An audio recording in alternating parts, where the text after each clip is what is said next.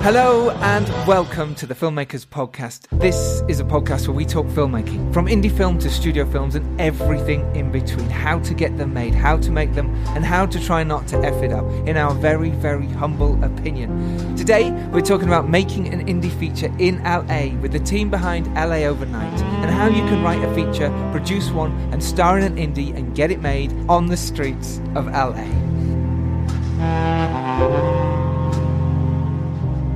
I am Giles Alderson, director and co writer with Johnny Grant of the psychological horror film The Dare and The World of Darkness, and I produce Stan and Poppy Cousins Row, a serial killer's guide to life, which is now in post.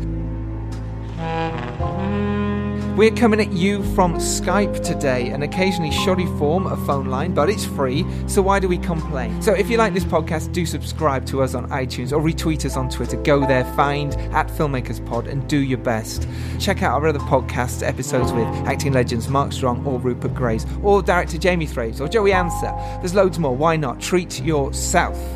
Joining us today to talk filmmaking is the team behind the brilliant noir thriller LA Overnight. Leading ladies Arielle Brachfeld, Ashley Park, and the screenwriter, co producer, and he also stars in it, it's Guy Jackson. Hello, everyone.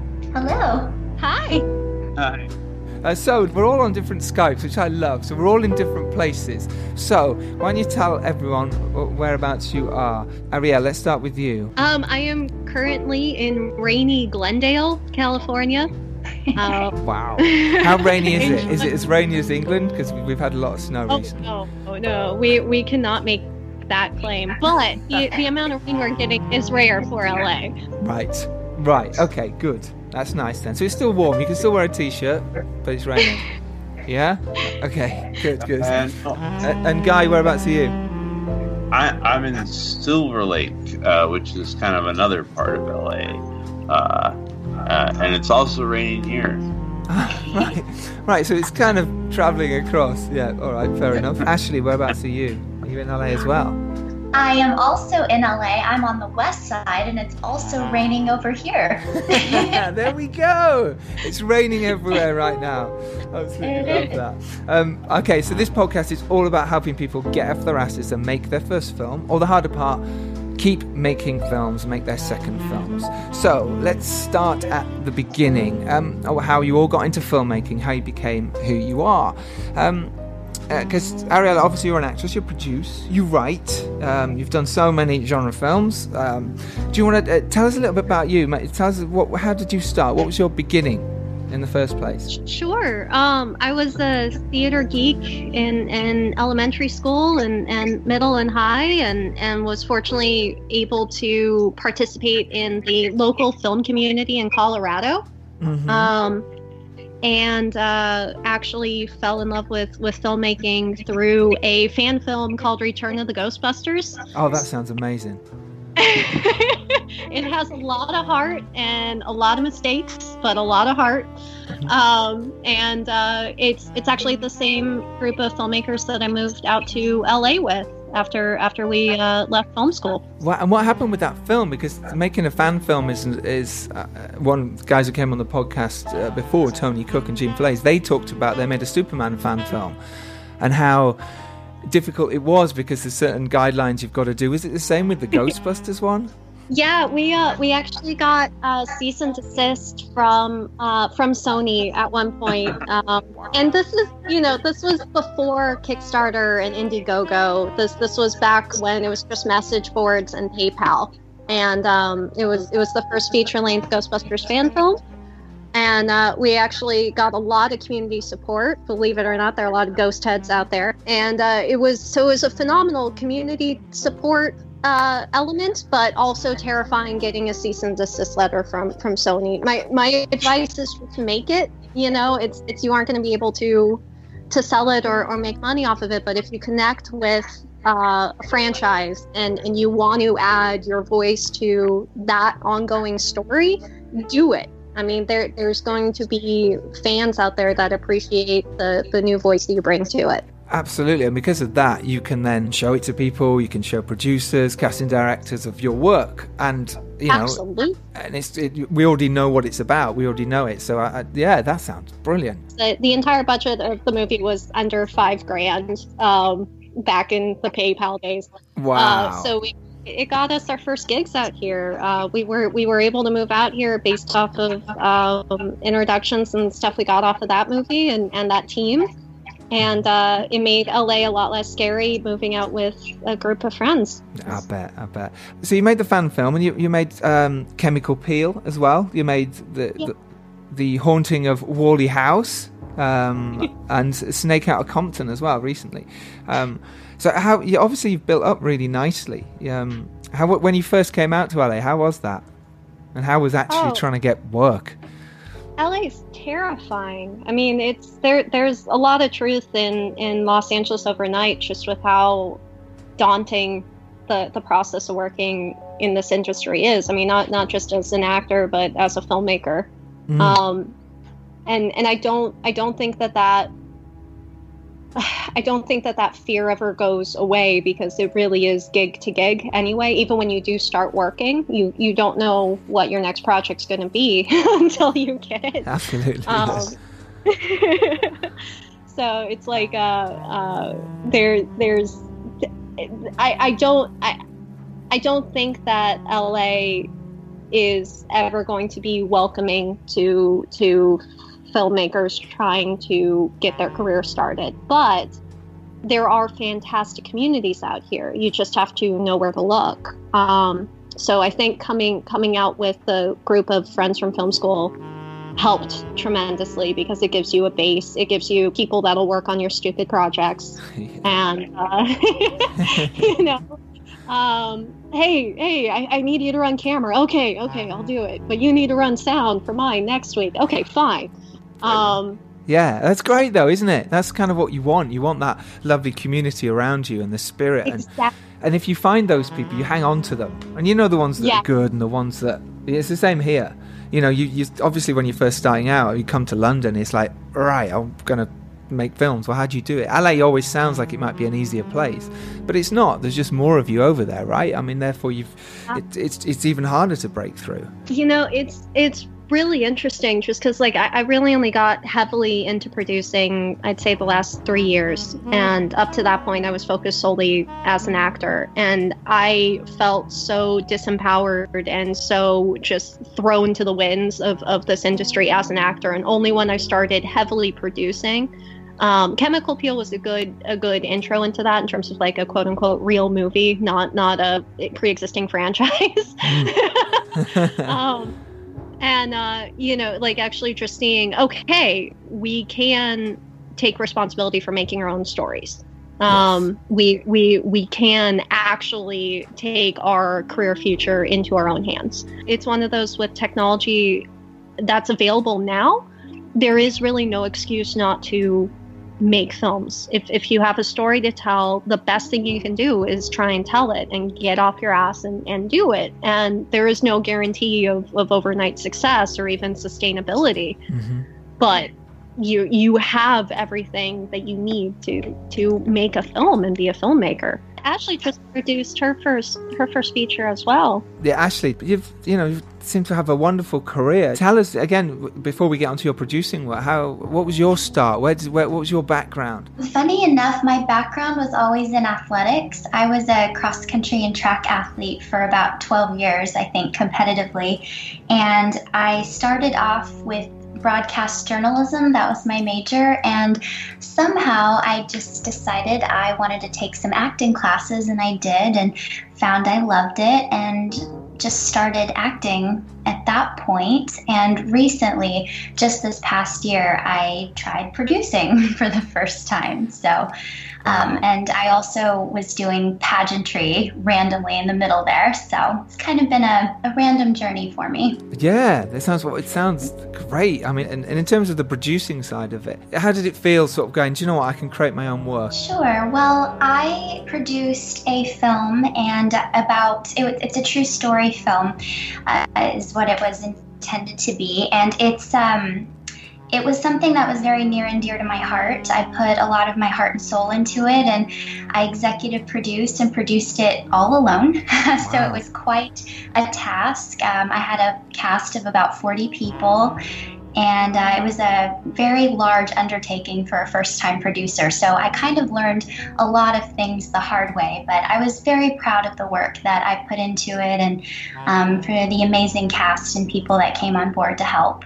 Wow, sounds good. What's it called? Uh, it's called Surviving Theater 9. Great. Okay, we'll have to check that out as well. And um, Yes. uh, congratulations. So, how, so the whole process of doing that must have been liberating. Yes, it was. It was definitely something very, very new for me. I'm currently getting my MBA in, in uh, marketing, and I'll be done in the next month or so. And Wow. So it was Loads of different so things. It's of- amazing. I know. I like I said, very random. but um, yeah, it was it was really really really eye opening to kind of uh, work on a project where I was responsible for uh, getting it all together and putting everyone together. And i have to say everyone on los angeles overnight helped me so much. I can't tell you how many times i reached out to people and i'm like oh my gosh i'm dying. Help me with this or help me with that.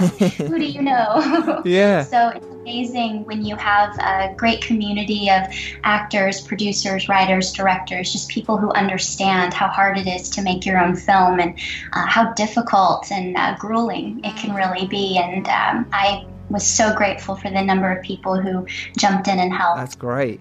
Um, Guy, let's talk to you about your lovely journey as well, because you're, you're a novelist, you're a screenwriter, um, you're a producer, and you act as well. Um, you wrote the short film "Gentle Lovers" as your your first film. Do you want to tell us tell us about your journey as well? Well, I, I was always loved film when I was a kid and stuff, uh, but then I took like a weird turn through theater in college, and so I sort of did theater for about ten years, and and was in Chicago doing theater, and and then uh, I moved on to even weirder thing, not weird, but uh, uh, uh, I would write these uh, short stories and perform them perform them at open mics, you know, because I was like, I don't want to spend four weeks rehearsing a play anymore. I'm just going to go and perform.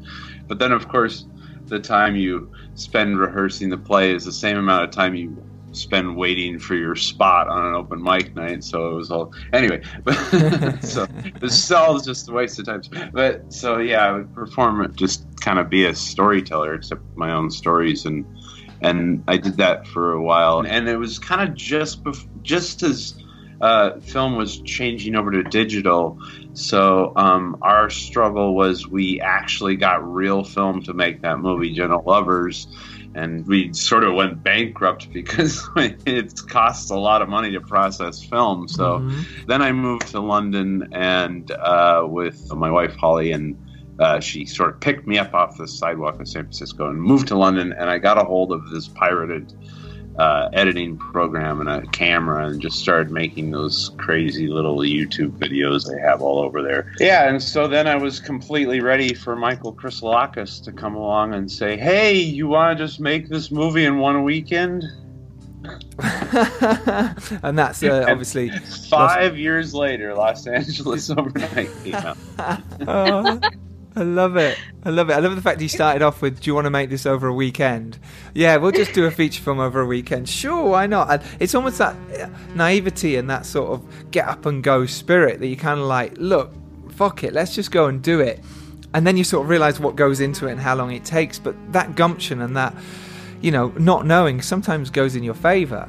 Because once Yeah. you've done it, you realize how hard it is and how much goes into it. And you're like, if I knew that, would I have started off the same way?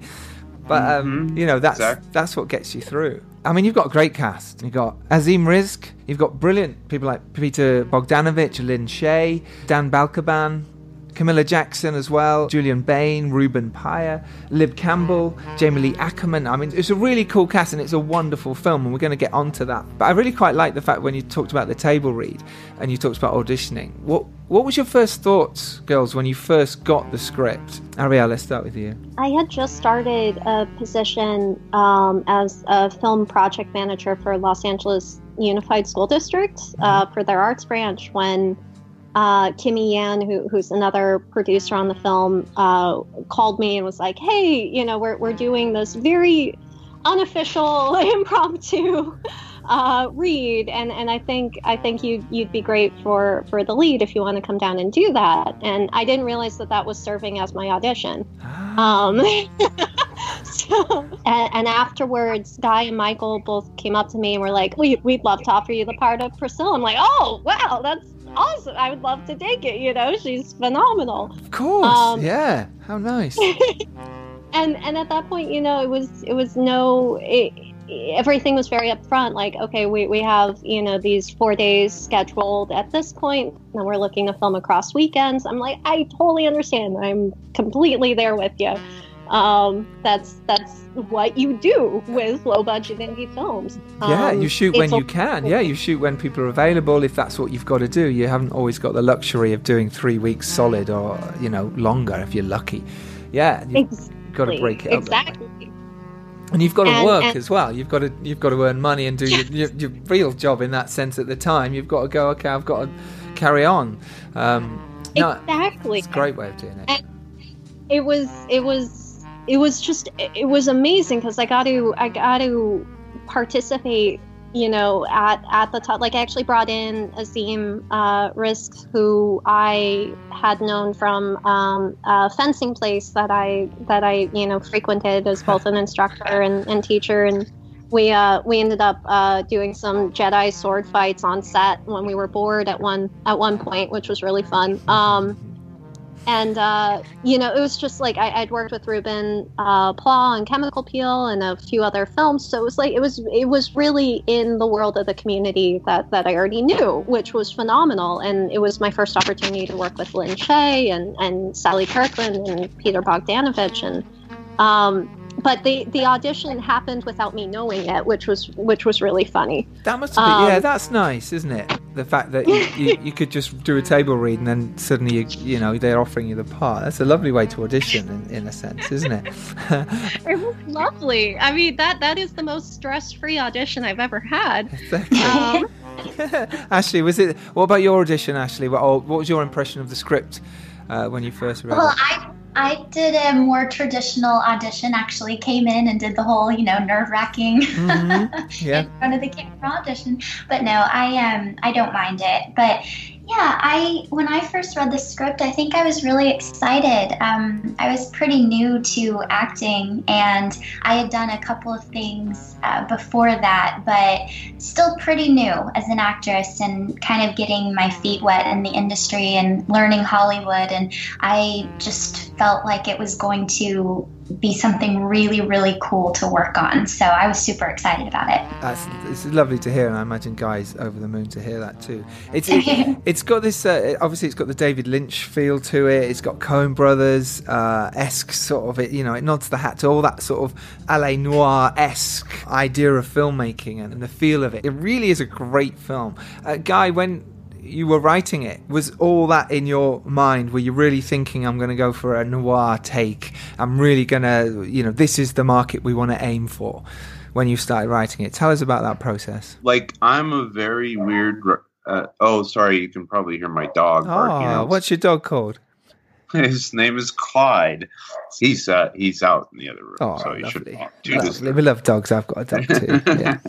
I'm kind of a, a pretty uh, surrealist writer, and and so it was actually uh, good for my writing help that that uh, uh, uh, Michael came along because he he's very he's kind of the straight man in our little comedy duo. And he set me these boundaries and actually had the initial story for LA Overnight. He's like, I, you know, his, his thing is thrillers, and he he started in a lot of short films in Australia uh, that were all thrillers, and so he he's like, okay, I want to do a Hitchcock thing about L.A. Um, and I want a, a, a, waitress, and she's an actress, and she's struggling, and she overhears something in a restaurant. That's and go with that. and so, story came from, and I was like, oh, I don't know, I'm not really a Hitchcock guy. And he was like, no, no, it's okay. You write good emails. How great would that be to get a job on every time you write a good email? Uh, well, your email was very succinct, so I'm going to give you a job in this uh, for this newspaper. but this was after many years of not getting a job. So, of course, you, know, you, have to pile up the uh, the debt, and then, mm-hmm. some, then you get exactly. Yeah, you pile up all the ones that have, have faded and the yellow edges. They're all up on the, the corner of your office, I imagine. Yeah, and there's right at the top the one that, that they say yes to. Yeah, we've all been there with that. Um, Michael, the director, told you this idea about, you know, he, he wants a, a, waitress and she's an actress and she overhears something. And then you, how did you run with that from there? Did your mind just go wild and go, right, I'm I'm just gonna chuck these ideas in and see what works? Well, geez, it like took me. Uh, crazy long time to write it, seven months. You know, it was good for me because I I really uh, we're talking about how tough Hollywood is, mm-hmm. uh, and I think that's important to your podcast, really. So I, I should say, uh, you know, uh, it was I was at a place where I was like, I can't I can't write screenplays. Maybe I'm not cut out for this because I had been reading for a uh, one of the screenwriting contests. That's quite a, a, big contest out here. I can't tell you which one, but because I'm a secret reader. But uh, oh. and so I re- I was reading about 500 scripts a year, and I was like, what am I gonna write that's different than these? And I sort of wasn't trusting the the way I write, which is very surreal in the first place. So so anyway, Michael um, Michael kind of really gave me a chance. He was and and said, "Well, you know, stay within the." I mean, he didn't say this like a Nazi or anything, but he he he said, "Stay within these." You know, he basically was essentially giving me boundaries, and then I could sort of just bounce my weird characters and weird ideas around inside those boundaries. So we still came out with a a, a, a slightly understandable story. okay. And, then I got into watching a lot of noir, and then I fell in love with the way that noir has this really stylized dialogue and you know this kind of pitter patter uh, stylized dialogue where everybody's saying a quip every sort of few seconds. And there was a wonderful movie uh, I really remember called Heat Lightning which was a probably 1940s like desert noir, all filmed out in Joshua Tree. And you're seeing this in the huge Egyptian theater in LA, and the dialogue just took me away. I'm like, ah, oh, that's great. I can write that. Mm. You know, so that it really was a, a huge confidence boost, like uh, at a time when I needed that sure. So still took me seven months to write, but but you managed to do it uh, and congratulations for doing it. So you you then finished the script and you handed it back to Michael, and he went, great, let's shoot it.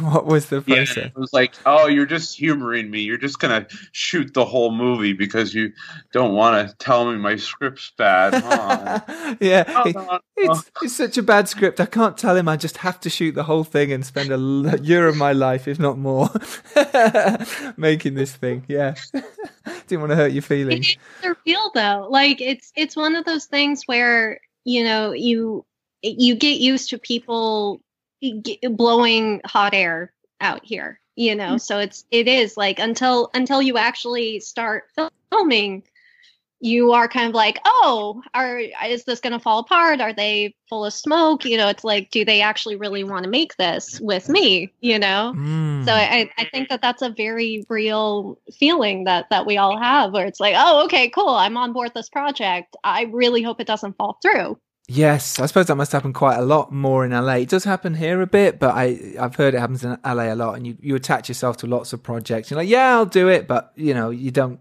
necessarily expect them all to go through. So that must have been a nice yeah. moment for you, for you both, when suddenly they're going, oh no, we, it's happening, and we're shooting these days. That must have been great.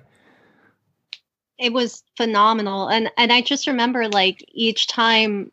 I, I mean, just you you can you can echo Ashley's sentiments uh, uh, about you know just how kind and nice this crew is and how humble you know it, there was never ego. It, it, was it was always just let's let's get the shoot done you know let's let's make sure everybody's doing it to the best of their best of their ability. And both michael and guy were the kindest sweetest filmmakers uh, in in that capacity. Like well if it, if it's not too much trouble you know let's try and film one more take of this. I'm like yes we're here. Let's do it. This is so true. Yeah absolutely. If you're there why wouldn't you just get on with it and go, well, we're here. Let's shoot another one. Let's let's let's do shoot another one. Right. So I'm going to tell everyone what LA Overnight is about, and then I will play the trailer. Los Angeles Overnight. It's stylized. It's darkly comic. It's satirical neo noir depicting a city where everyone is chasing the dream of overnight success, uh, especially actresses. So it's after years of a futile struggle on LA's grueling audition circuit. Would-be actress Priscilla um, is bitterly contemplating a permanent return to a humdrum hometown until one one fateful morning in a diner where she waitresses. Priscilla overhears seedy regulars discussing a bizarre riddle that hints at that hints at hidden loot. She recruits the lovelorn mechanic Benny um, to help crack the code that would fund her Hollywood ambitions. But as the pair encounter a host of colourful but dangerous criminals, it becomes clear that the loot is hot, hefty, and blood soaked. Trailer plays. 15, 14, Deeper, deeper still. Deep, with every breath, drifting. Eleven, ten. Even now, forces you know nothing of bring you the tools to make your way. I'm so sorry that this is late. I. Your mind, manifest success. You smell of fear, Chris. Welcome to the part where you have no friends and no parents and no movie roles and no commercial roles and no nothing. I have to cut your hours. Seven, six, the universe flows to you. Applejacks are down the rabbit hole. What, what are Applejacks? Money, there's. Pick me up at three. I'm gonna ask you a favor.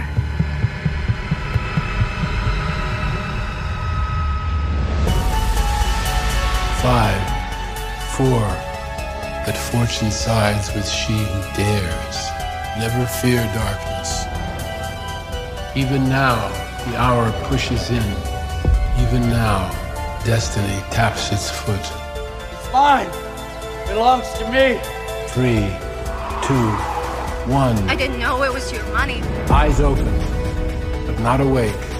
The closer we get to the light, the more we want to scream. Boom.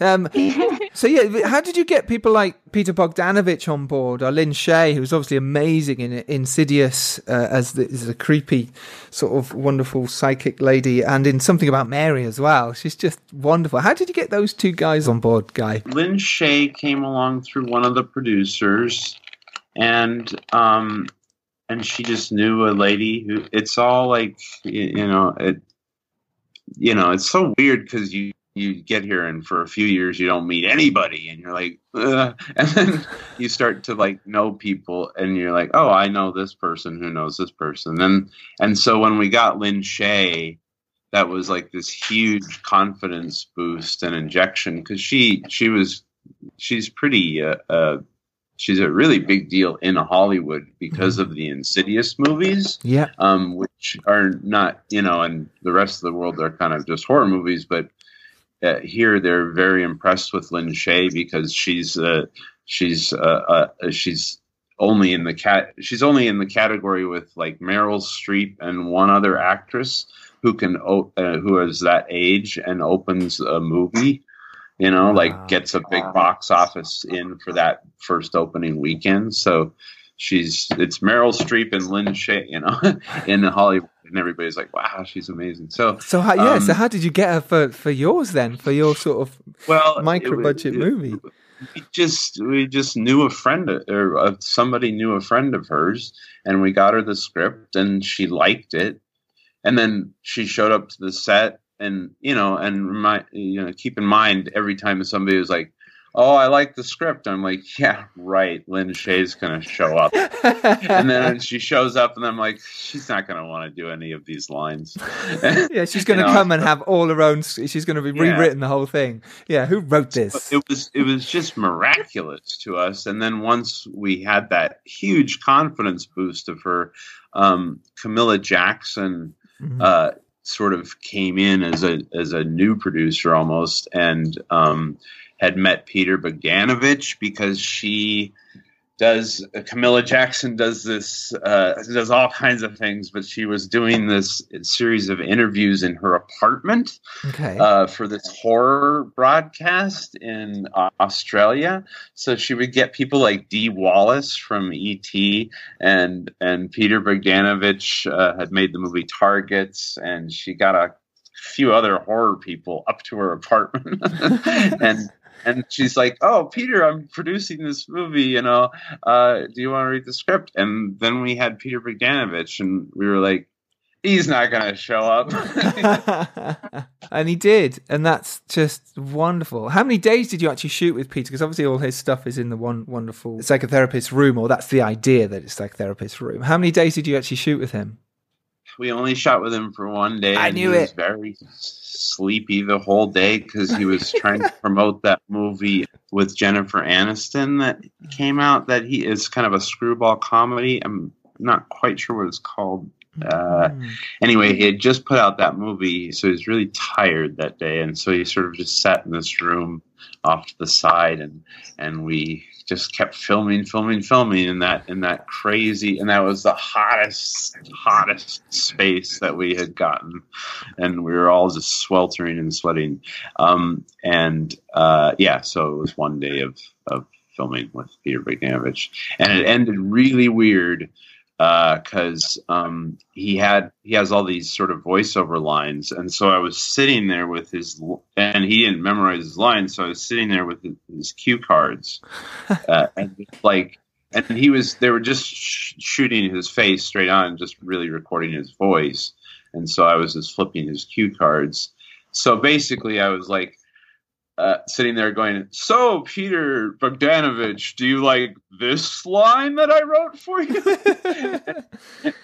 and how about this line and and then and that's what it felt like like oh my god he's just you know and so there uh, let me present to you my writing exactly. You know, it's so nice, isn't it, when when someone of stature in, in, in the world that you love and you want to be in actually likes your work and wants to do it and, and wants to be part of it. Yeah, that's that's it's really nice. And he's great in the movie and I think everyone is. I actually really enjoyed it. I enjoyed everyone in the cast. I thought everyone was really strong.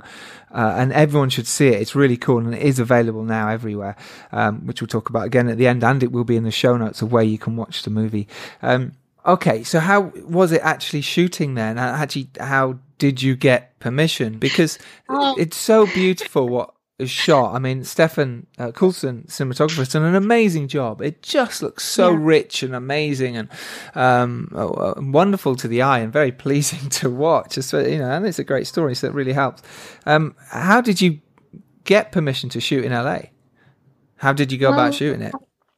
I, I know that a lot of times it would be Michael would call me up and say, Hey, I found this great mural. I found this great street art. Are, are you available such and such day at such and such time?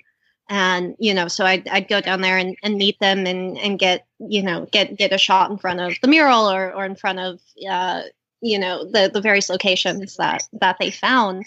Um, but I, I do know that like it was a lot of, uh, guerrilla filmmaking but a lot of it just going with that indie spirit was very much done on the fly um you know done to uh capitalize on on the locations available in la and um what what was phenomenal about uh Stephen our our dp was he you know he's able to have a low profile as well Right. due to uh the camera and and everything else that um that that he preferred. So we didn't need to lug around a lot of lights. We we did makeup in Cindy, the the makeup artist's car.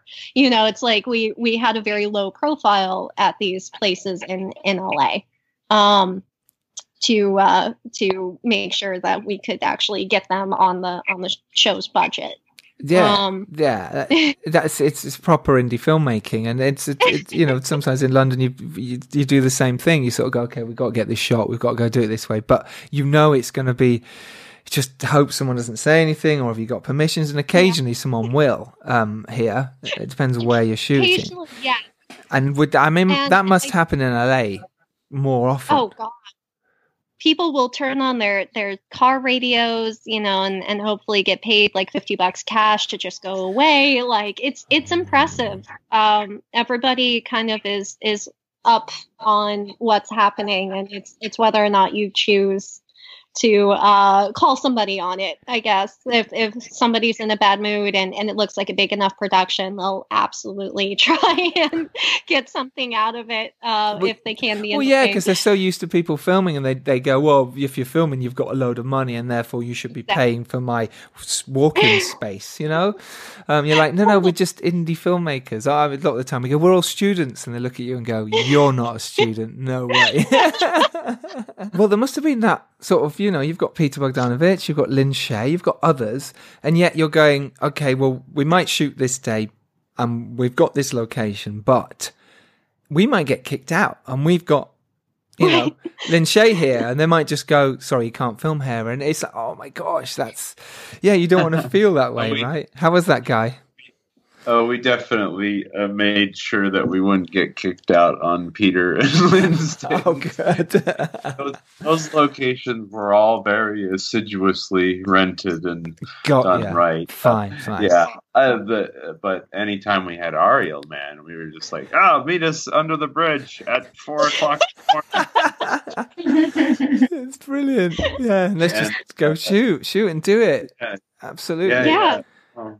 And I mean, they don't. They don't.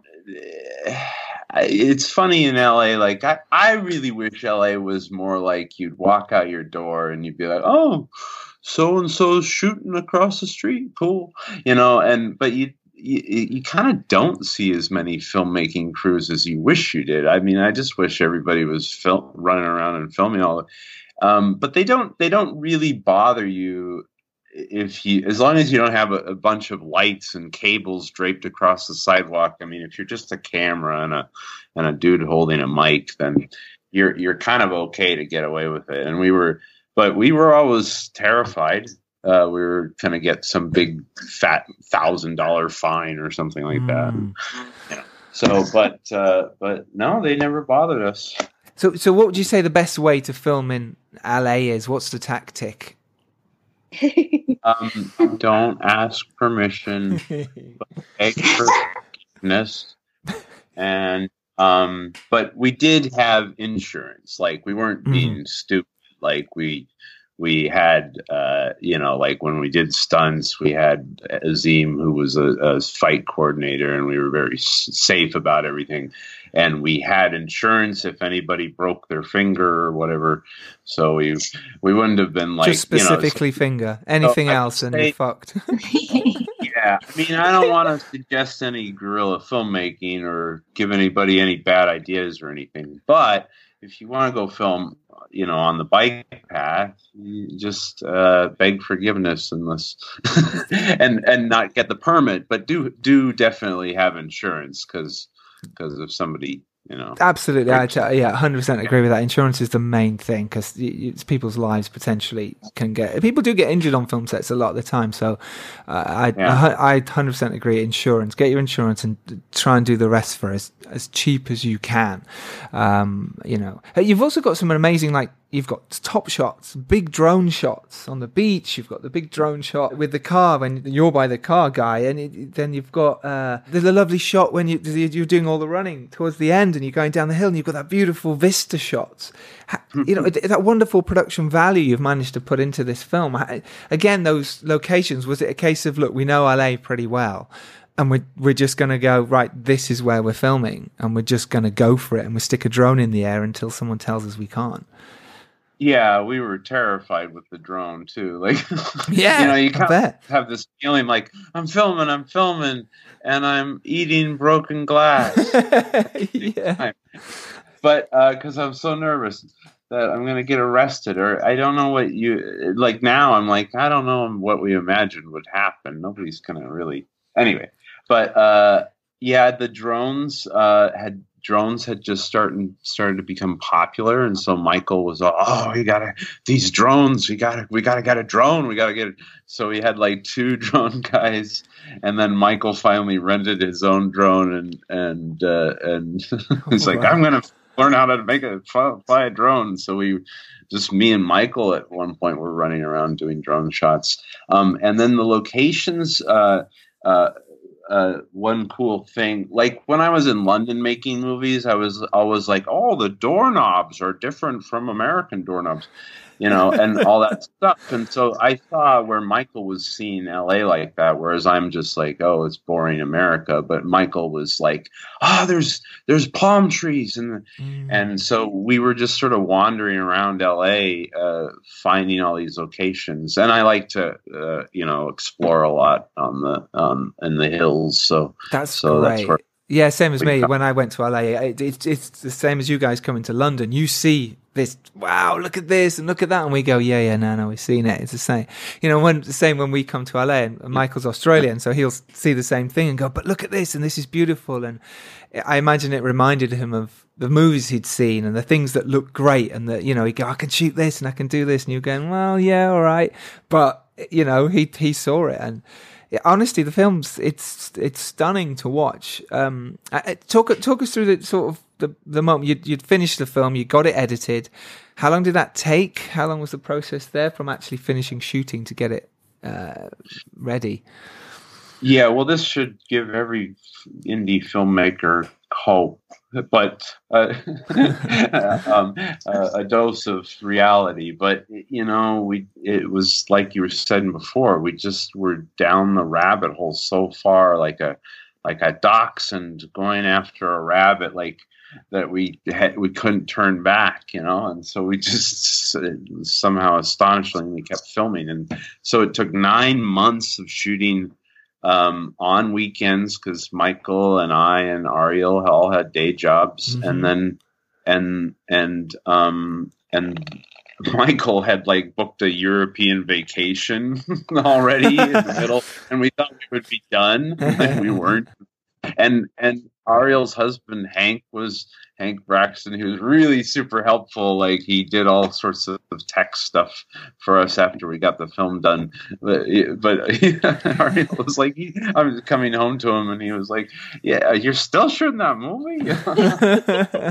but it went on forever nine months on the weekends basically and then um and then it took another six months for michael uh largely just michael and a girl named melanie annan to edit it and then to find a distributor took like a year and, How were you doing um, that? Were you just sending it out to distrib- distributors? Were you doing screenings? What was happening? yeah and we had terrible time getting into we only gotten into a couple festivals and Wow. and we and finally Camilla Jackson, um, the producer, went to work at this place called Arena Cine Lounge, Mm. and Arena Cine Lounge is owned by Christian Meoli, and Christian Meoli became our executive producer, and he's the one who finally found our distributor for us. But that was, you know, the from the beginning, from Michael saying write the script to now, it's been five years. So Yeah. it does take a while. People have to just be like, okay, this is going to take a while, and I'm going to be married to these people. Mhm. for, for So five better years. enjoy seeing them every day, and even know? longer. You know, it's not going to stop there. You know, you still be doing uh, stuff for it in a year's time. I imagine it just keeps going. It never ends. Yeah.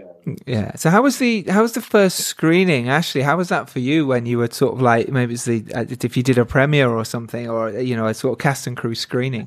Remember going to the, I think it might have been the very first test screening. Ooh, um, I was just excited to see it. Uh, it's it's come a long way. You know, they um, it was much longer, and uh, it's it's really when I saw it recently at the premiere. Um, I think that was I want to say that was my it might have been my second or third time to see it, but it was just so tight and fluid and just so well edited and uh, it was really cool to see the process actually for me you know the first time i saw it i wasn't freaked out at all by anything just because i have been through the producing process. I Mm-hmm. know what it's like when you're first going through raw footage to your first cut to your second cut to who knows however many cuts before you get there. And um, that's one thing is, you know, it's so helpful as an actor to also produce because you will never complain on set again. Yep. It's just you you get so used to everything, nothing fazes you, and so it's a really great learning experience. Oh, I love that. It's so true. It really is. Uh, Every actor should do some producing, understand the other side of it, and then it makes you a better actress as well, or an actor. It really does. Um, I agree. because you, you just yeah, there's none of that bitching, moaning when you're on set, going, "Oh, why is this?" Way? You, you know, you understand what's going on. It's huge. It really is. A- Arielle, how was it for you? it was very surreal sharing it with people that we had made this with with blood sweat and tears and knowing the hard work that went into it and knowing that there is no overnight success and and that there is no you know golden ticket um and and then sharing it also with people that have the tinsel in their eyes and the stars in their eyes that Hollywood gives people. And like you know just getting this weird like star worship thing when I'm not anything big you know yet. Um so it was it was surreal for for a lot of a lot of those elements but mainly it was just joy getting to actually experience this with people that you know we had gone through the trenches with like these are battle buddies when you're filming Totally, totally true. It really is. It's battle buddies. The same with my movie, The Dare.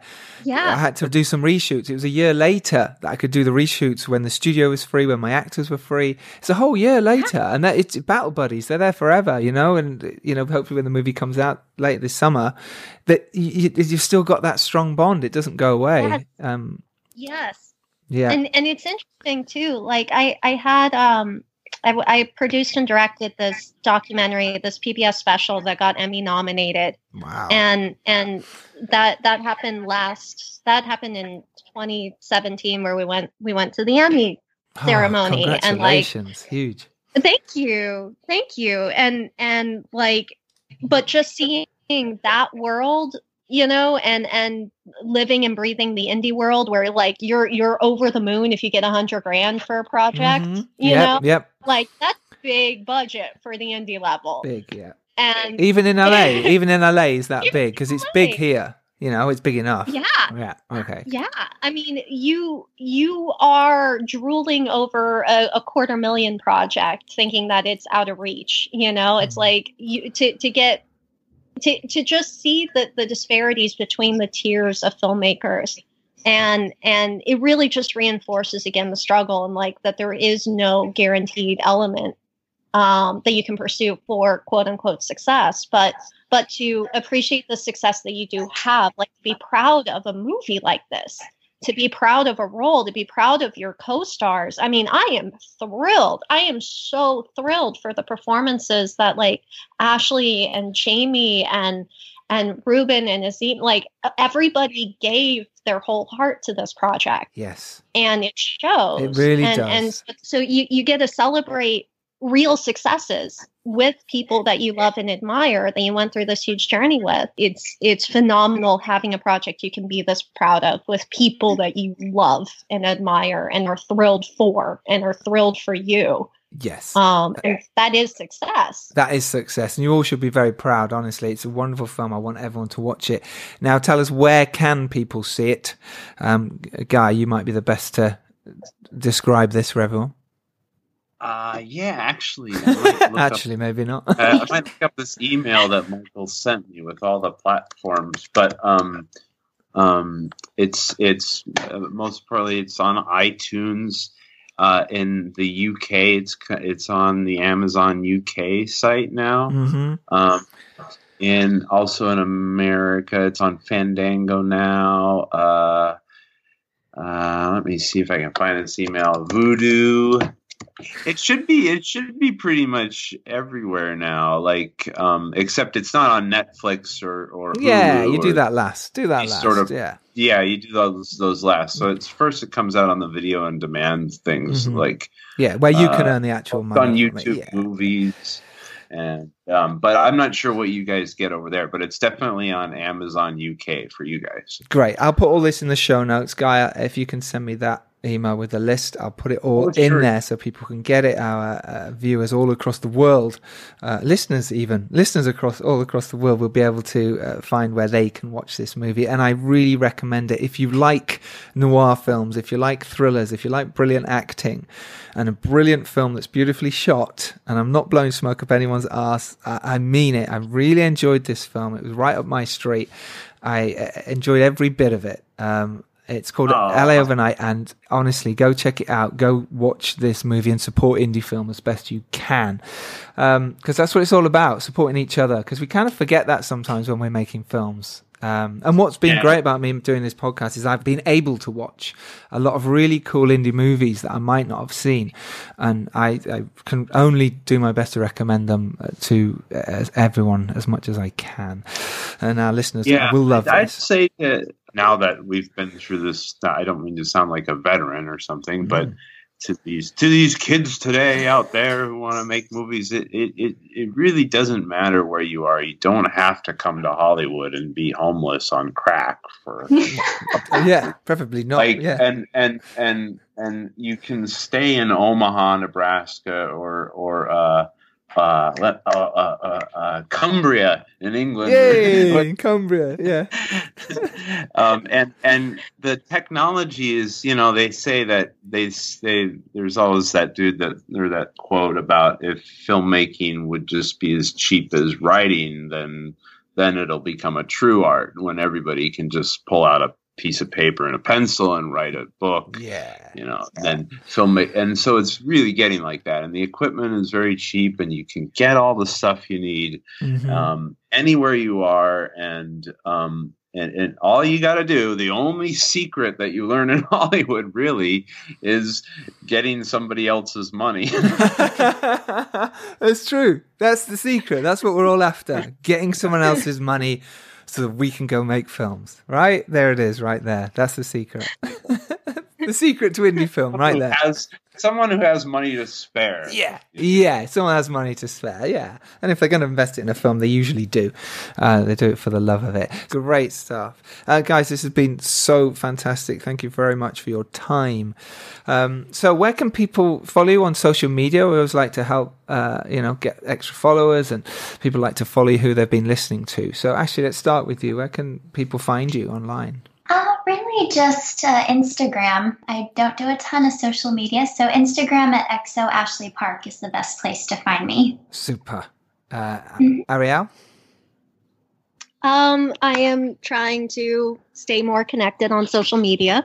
Uh, so I'm I'm on Instagram at Arielle Brachfeld, uh, A R I E L L E Brachfeld B R A C H F E L D. Twitter at A Brachfeld, and uh, Facebook at Arielle Sarah Brachfeld, and then I have a, a page I really should do more with at Arielle Brachfeld. So, um, but the the nice thing is, is you'll get lots of Ninja Turtle photos and cat pictures. And who doesn't want that? Who doesn't want that? Exactly. So nice. Exactly. and Guy, what about you? What about yourself? This sounds like a this sounds like a therapy uh, a, a social media anonymous group.